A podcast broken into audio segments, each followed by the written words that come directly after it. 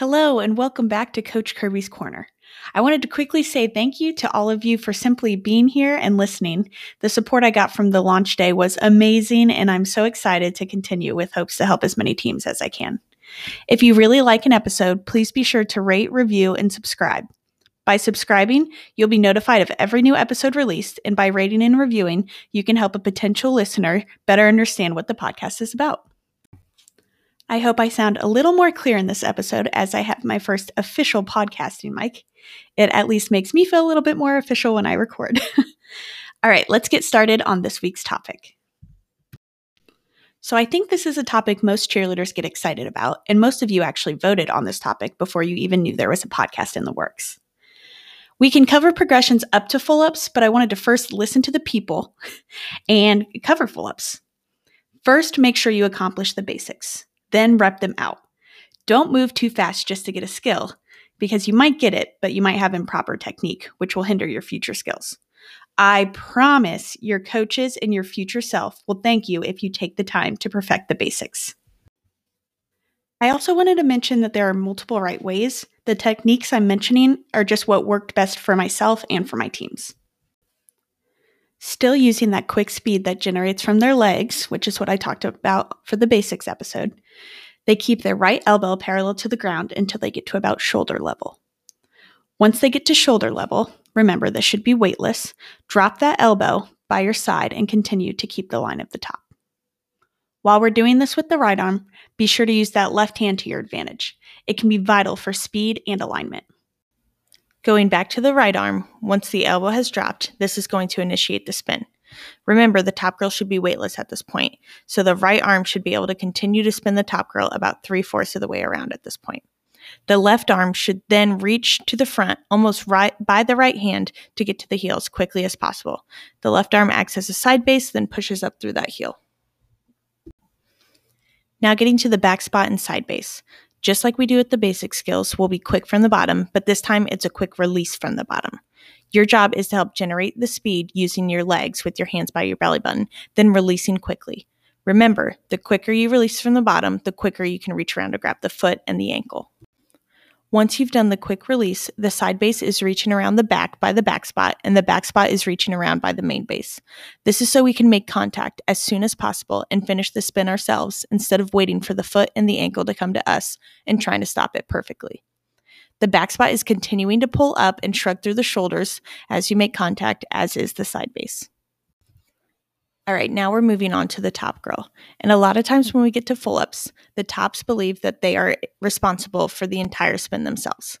This is not actually what happens. They're only responsible for the first quarter of the spin. So, with that in mind, we're keeping that quick stand from the basics, but adding a quarter turn to the right. So, a quick stand to the quarter. If you're going from a one leg load instead of a two, try to meet that left foot to the right as quickly as possible. The top can also think like they're folding their left hip to their right or their left hip up to their right shoulder so that they keep that hollow body. Sometimes top girls will stand very quick and then spin instead of stand and spin, which isn't wrong, but it makes the spin happen quicker in a smaller space. Again, that's where you want to think to keep that left hip up to that right shoulder so you can stand to the quarter. Once that full up is finishing, you want to think about having the top girl keep her feet together. You want to give your bases one big target instead of two small moving ones. If you try to separate your feet for the bases, you're really just moving that target away from where your bases already spotted it.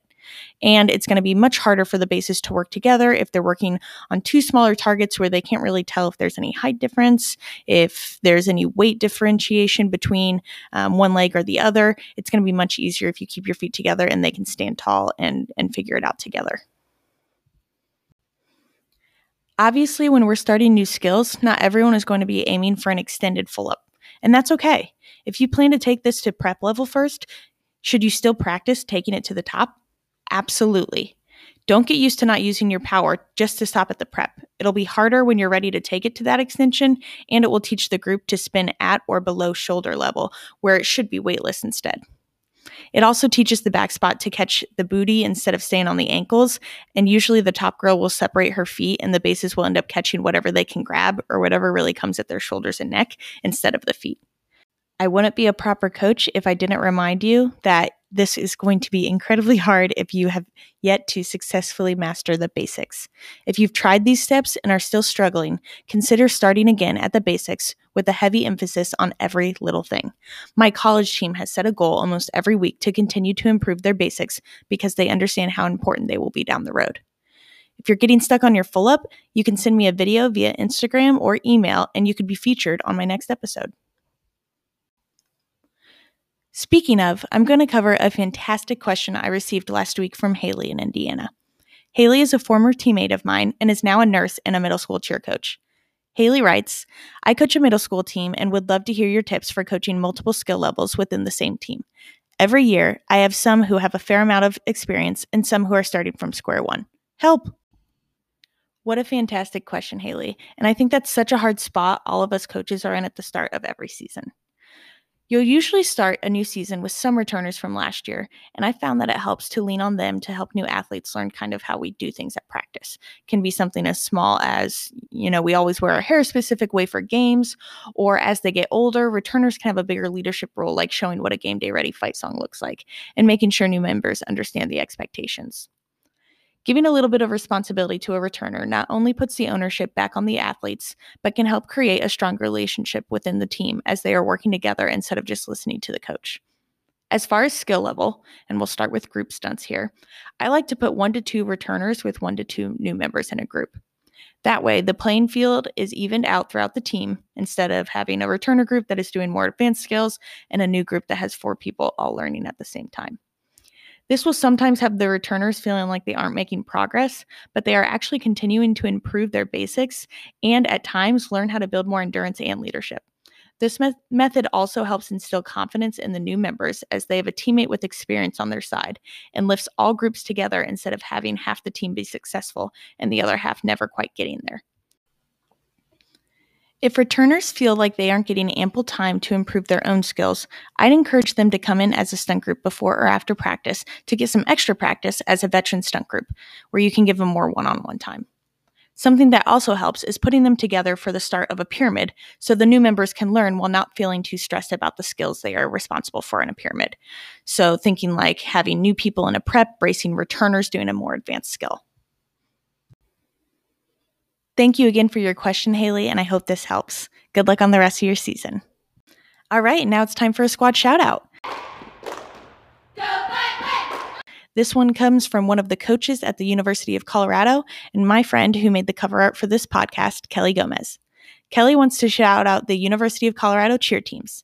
She says, through all the public stay at home orders, wildfires, and everything else they have been facing, these athletes have continued to send in challenges every week and better themselves when we couldn't do it together in person. As sad as I am that we haven't been able to connect in person, I'm so excited to hopefully see you all soon so we can get back to doing what we love together. Keep working hard and persevering. Thank you for that, Kelly, and I look forward to keeping up with the Colorado Cheer program to see what exciting things they do in the future. Thank you all for listening to another episode of Coach Kirby's Corner, and I hope you'll tune in next week. Be sure to submit your questions and squad shoutouts to my email or my Instagram page, and don't forget to vote today.